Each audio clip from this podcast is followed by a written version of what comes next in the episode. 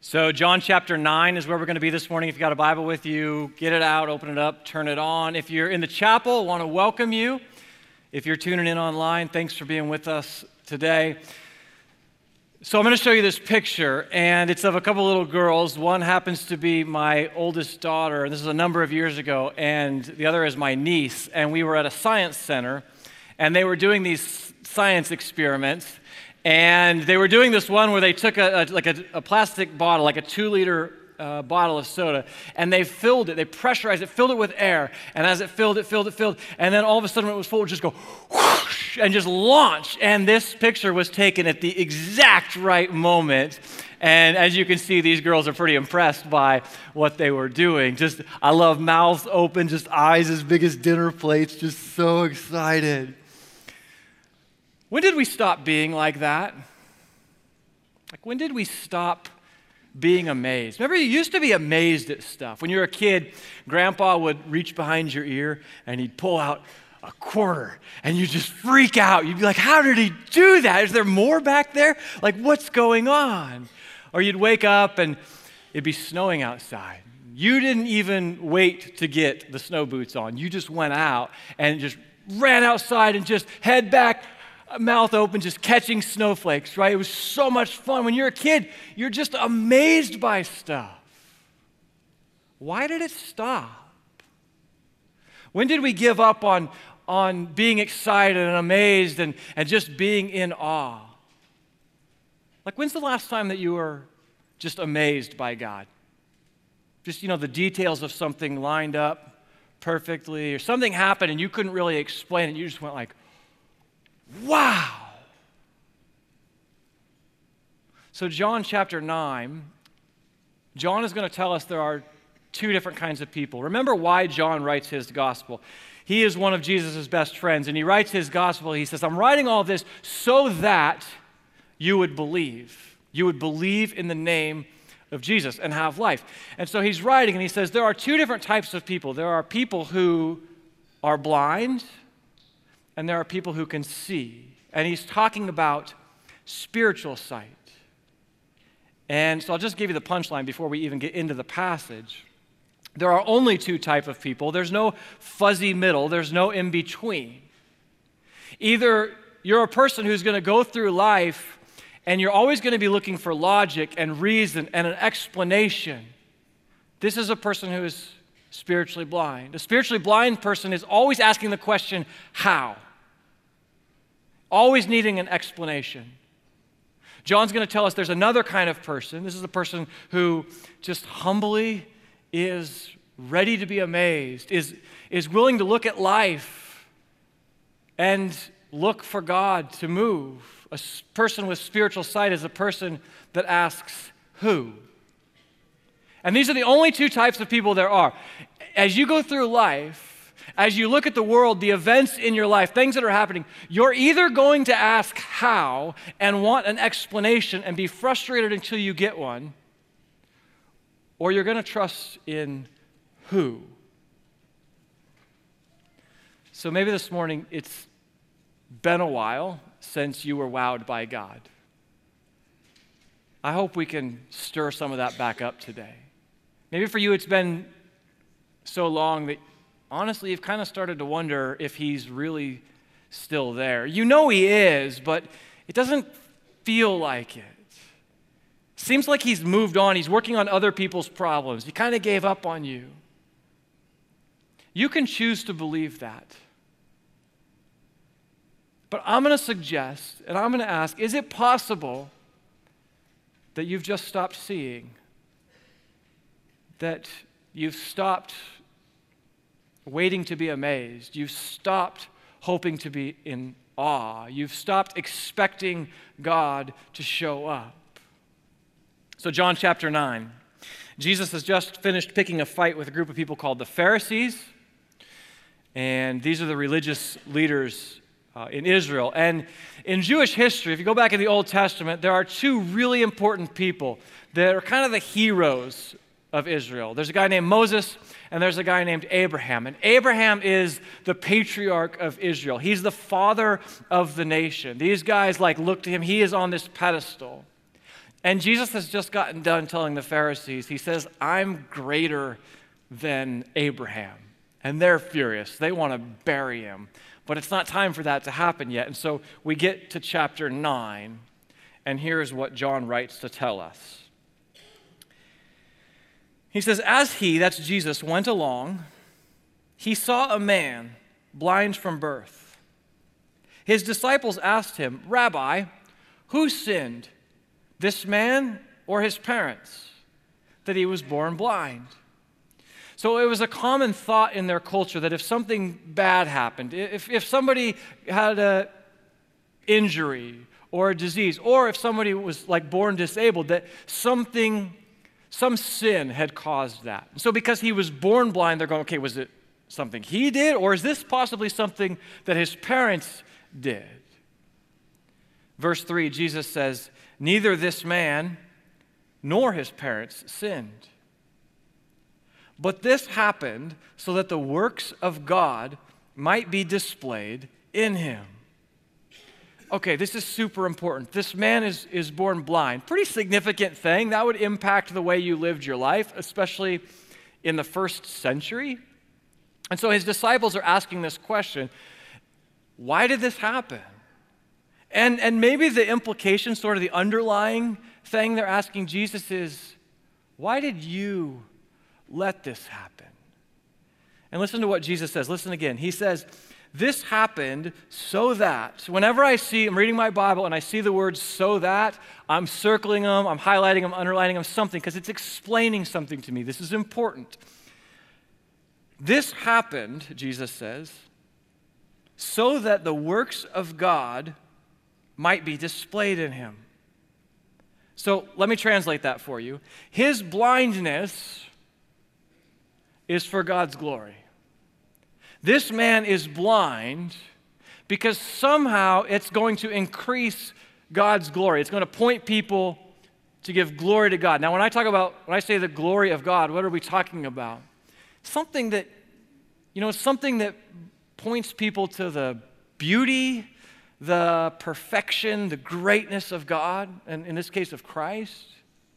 So this man was born blind. The reason that he is blind is because somehow God is going to use that to display his glory.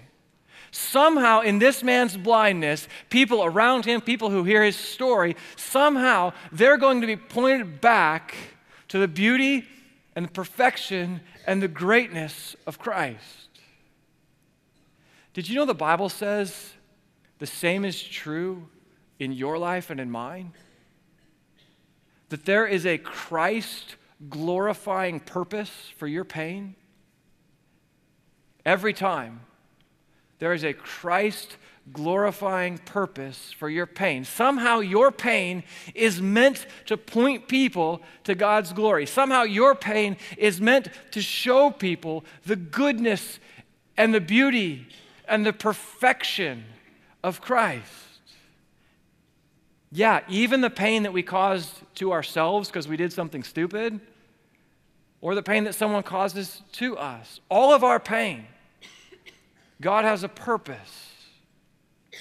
And it is Christ glorifying. So think about Romans 8:28 says, "We know that in all things God works for the good of those who love him." In all things God works for the good. Well, what is the most good thing? It is God's glory. So in all things God is working for His glory. Your pain has a purpose, and it's somehow to show people the glory, the beauty, the perfection, and the greatness of God. Think about it for a minute. All things. So, your God can use your cancer to glorify Christ. God can use your unemployment to glorify Christ. God can use your infertility to glorify Christ. God can use the pain from your divorce to glorify Jesus Christ. God can use the death of a loved one to glorify Christ. God can use the flat tire on your car to glorify Christ. God can use when your kid is sick to glorify Christ. God can use a D you got on a test at school to glorify Christ. That's what John is telling us.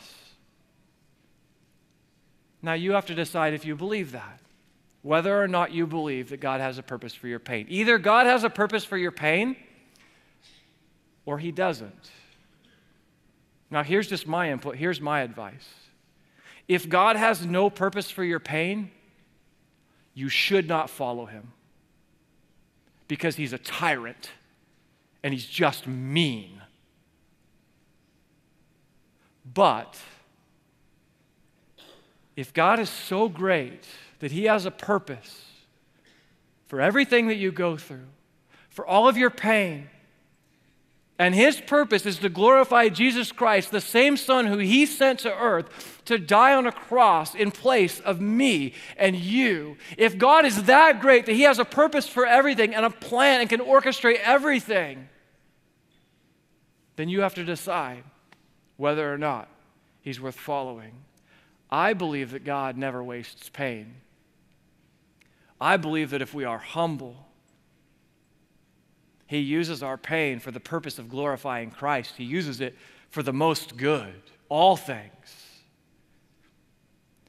But we got to go back into the story because some of us, we may never see that. If you're spiritually blind, you won't see God at work. You won't see that He has a purpose for your pain. And you'll go through life and you'll be miserable and you'll be ever increasingly frustrated and annoyed and disappointed by God because where is He? So look at verse 6. Remember, we have a man who was born blind, the disciples asking what happens. Verse 6. Jesus, after saying this, he spit on the ground. He made some mud with the saliva and he put it on the man's eyes. Go, he told him, wash in the pool of Siloam, which means sent. So the man went and washed and came home seeing. All right, okay, now we've got ourselves the healing. And this one's kind of unique. Jesus appears to just walk over, he scoops up some dirt and, and puts it on the man's eyes.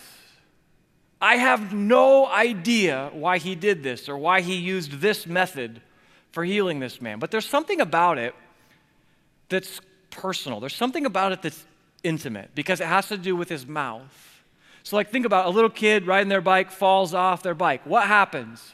Mom, dad, grandma, grandpa, aunt, uncle, somebody usually runs over, scoops the kid up, and what? Kisses the boo boo, right on their knee, on their elbow. Well, you would never do that with a stranger, right? Like you see a stranger fall off their bike, don't do that. It's weird. Don't go over and, like, oh, can I kiss your boo boo for you? No, you may not. There's something about it that's, it's close. Something about Jesus' character, he wanted to be close and personal with this man. So it says the man goes down to wash uh, in the water, to wash his eyes in the water, which I'm always like, yeah, a dude just spit in your face. I'd be running down to wash my face off a little bit too. But he goes down there and he puts some water in his hands and he splashes it on his face, and guess what? He can see. I mean, that had to be, oh my gosh, amazing, overwhelming. Yeah, like he had never seen before. And now he can see. Have you watched? There's videos on YouTube you can watch of people like who are colorblind and they give them these special glasses and they put them on and they see color for the first time. It's amazing. Or you, uh, there's videos of people who are, are hard of hearing and they get implants and they turn those on and they hear for the first time. And I watch these videos on YouTube and I bawl like a baby every time because it's awesome. But imagine this he's never been able to see in his life. And, and now he washes his face and he can see. And you would think that people would be excited for him. You would think that people would just like unashamedly be just enthusiastic, over the top, want to, let's have a party, let's celebrate. Like, this is a big deal. But remember, I said earlier, somewhere along the way, we stopped getting excited. We stopped being amazed and in awe of things. Somehow we're spiritually blinded by the things that God is doing all around us. So we're going to see a number of different reactions to this guy being able to see. They all have something in common. All, all of these people, they want an explanation. They're like, we want to know how this happened. Watch this, verse 8. His neighbors and those who had formerly seen him begging asked, Isn't this the same man who used to sit and beg? Some claimed that he was. Others said, No, he only looks like him. I love this. They're like, Isn't that Bill?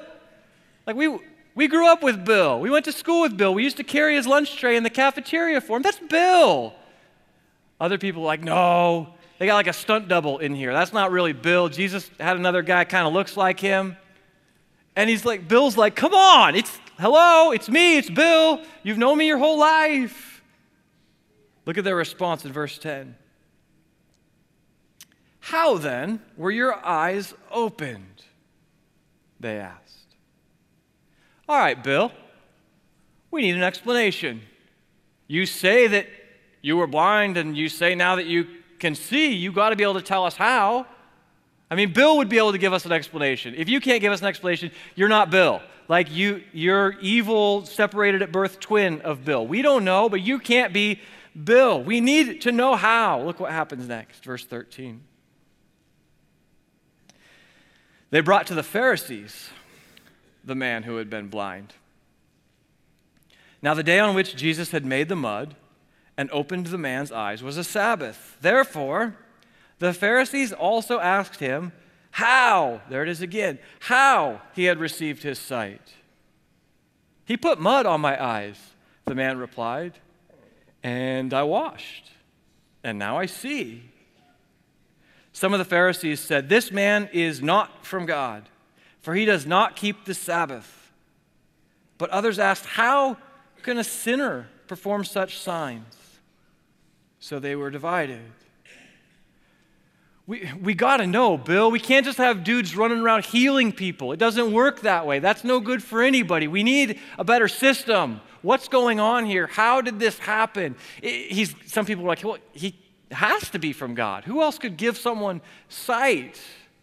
And the Pharisees are like, that's what we intend to find out. So they get this brilliant plan. They go, Bill, go get your parents and bring them here. We're going to get to the bottom of this. We'll go straight to the source. So that's what they do.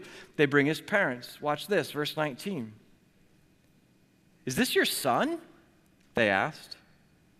Is this the one you say was born blind? They're already starting to hedge their bet. How is it, there it is again, how is it that now he can see? His parents answer they say, We know he is our son, and we know he was born blind, but how he can see or who opened his eyes, we don't know. Ask him. He is of age, he will speak for himself. His parents said this because they were afraid of the Jewish leaders, who had already decided that anyone who acknowledged that Jesus was the Messiah would be put out of the synagogue. So that last piece is kind of interesting. The Pharisees had already made up their minds. Anyone who sides with Jesus is just out. Like, you're just, no second chances. You are out. And it just strikes me that there are some people who have already made up their mind about Jesus. And it just feels like no matter what we do, they're not going to believe. Like you could have, God could do skywriting and it wouldn't be enough. God could like peel back the heavens and they wouldn't believe. Like God Himself could leave heaven and step foot on earth that's what we're talking about. God did that.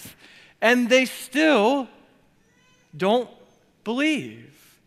it seems like some people have just made up their mind about Jesus. I don't know, you know, what background you come from. I don't know what you came here with in your heart today. My hope is that you have room for Jesus in your heart and your mind. So we have these different interactions. First, the neighbors. How'd this happen? Then the Pharisees. How could, how could this happen on the Sabbath? How could a sinner do this? Even the parents, like, we want to know how did this happen? And so, one more time, the Jewish leaders, they call him in. Bill, get in here. This time you're under oath, and you better tell the truth. We know this man's a sinner. How, how, how'd this all go down? Look at his answer, verse 25. He replied, whether he is a sinner or not, I don't know. One thing I do know, here it is. This is the, like, I'm telling you guys, this is the part I do know. I don't know about that other stuff. Here's what I do know. One thing I do know I was blind, but now I see. I love that. I don't know how it happened. You can hear it in his voice. He's like, honestly, I don't really care how it happened. Here's what I know. I woke up this morning and I couldn't see a ding dong thing. This guy came along, put some dirt on my face, and now poof, the lights are on. I can see. I don't think he cares how. But the Pharisees, they can't live without an explanation. They have to know how. Did you know there are some things that we just don't have an explanation for. So take something like, take medicine. We have incredible, God has given us incredible medicine. He's given us incredible minds that create pharmaceuticals. So much so that like we we know, you know, this medicine can treat this ailment. This medicine can cure this thing, right? It's, it's amazing. And and so we give certain things for certain ailments. So if you have an infection, we might give you penicillin. If you're getting like a cold, we give you one of those Z-Pak things, which is like amazing, right? And, and the thing is, when you're sick, you don't really care how you get better. You just want to be better. You just want to feel better. So we have all this medicine, and we know medicine A treats ailment A. And if you ask a scientist or a healthcare professional and you go, why does that work? They, they can start to explain it. Well, it's because of this component in the drug and this part of, of the disease or the illness, and they can start to explain. You go, okay, that's cool. And you go, why does that work? And they drill down a little deeper into the science. You go, okay, well, tell me more about that. Why does that work? And they go down a little further and a little, they keep going. Did you know that eventually when you get to like the molecular, cellular level, and you ask a scientist, a healthcare professional, why does, it, why does that medicine work for that? Their answer is, we don't know. With the science that we have now, there's a point where they go, yeah, we don't know. Something happens. And what I would say is that spiritual sight tells us it's not something that happens, it's someone that happens. Listen to the rest of John 9 the man and the Pharisees, they continue, they get in this fight, and, the Pharisees, they just can't stand not knowing how did this happen. And Bill has had enough, and Bill is like hollering back at him. And so finally, they just throw him out of the synagogue. Watch what happens, verse 35. Jesus heard that they had thrown him out. And when he found him, he said, Do you believe in the Son of Man? And for the first time in that day, someone is going to finally ask the right question. Verse 36, he says, Who is he, sir? Tell me, so that I may believe in him. Jesus said, You have now seen him. In fact, he is the one speaking with you. And then the man said, Lord, how did you do that? No, that's not what he said. He said, Lord, I believe. And he worshiped him. See, our guy wasn't concerned with how, he just wanted to know who. Because I was blind, I couldn't see anything. And then I could see. And frankly, I don't care how, I just want to know who, because whoever could do that, first I want to say thank you, and then, oh, I want to know more about them, because that person is special. And I might even want to follow them for a while. Let me finish the story. Verse 39 Jesus said, For judgment I have come into this world, so that the blind will see, and those who see will become blind.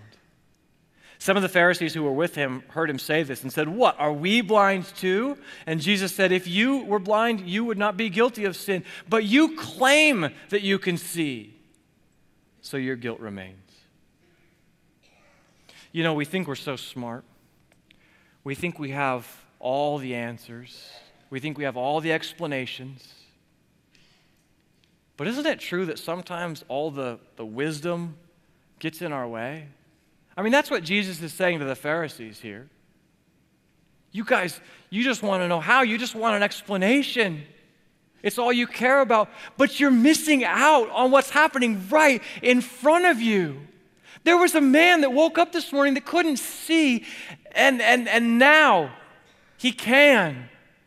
And you guys, you can't even be excited for him. You don't even care. You can't even celebrate because all that matters to you is how did this happen? Are you missing out on what God is doing in your life? Are you missing out on how God is working all around you in every area of your life because you are so worried about how? God, I need, I need a detailed list of what's going to happen if you want me to follow you, God. I need some, I need some directions. I need to see the itinerary. We get so caught up in how. How am I going to get through this? How is my marriage going to survive? How am I going to go another year in a dead end job? How am I going to afford college? How am I going to beat this addiction? And we look at God and we just go, God, how? We need to know how is it all going to happen? And it sounds valid and reasonable. But John says those are the words of a blind man. And his whole point is that Jesus wants to open your eyes to how God is working in every area of your life. And when you're walking with Jesus and your eyes are open, you don't really care how anything happens, you just know who you're walking with and you start to see God work all around you. Yes, in your joy, but also in your pain. To know that He is working. Here's what's so incredible is that Jesus, and we, as we've been marching through John, we've seen this time and time again. Jesus does not force Himself on anyone. But if we are humble and we say, God, I want to see, God, I'm ready to be amazed. God, I believe you are going to show up. God, give me sight. Oh, he fills our heart. And he doesn't stop until we see Jesus at the center and at the bottom of everything.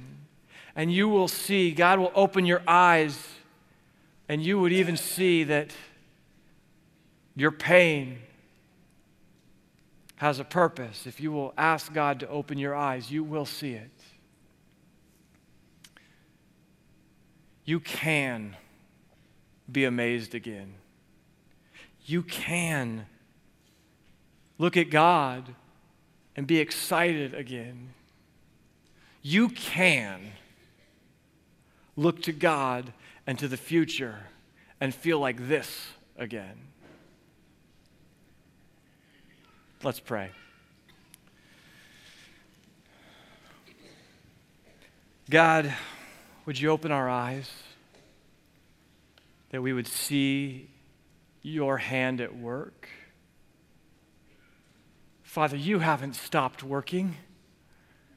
You're at work in every area of our lives. We've just stopped seeing. Help us to see. Help us to know. God, for some of us, it feels like we've felt like you're not there, but you are. For some of us, we are going through some season of pain and we're just going, How are we going to get out of this? Why are we going through this? God, help us just to lean into you and to trust who is walking with us.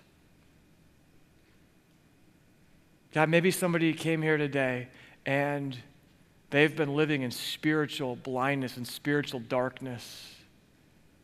And for the first time, they're hearing about a God who loves them, who has a purpose for every part of their life, who sent his son to die on a cross for our sins to give us eternal life. Father, stir, stir in our hearts. God, for the rest of us, if we've stopped seeing, help us to see you at work. And God, help us to see the people around us the way you see them. It's through Christ I pray. Amen.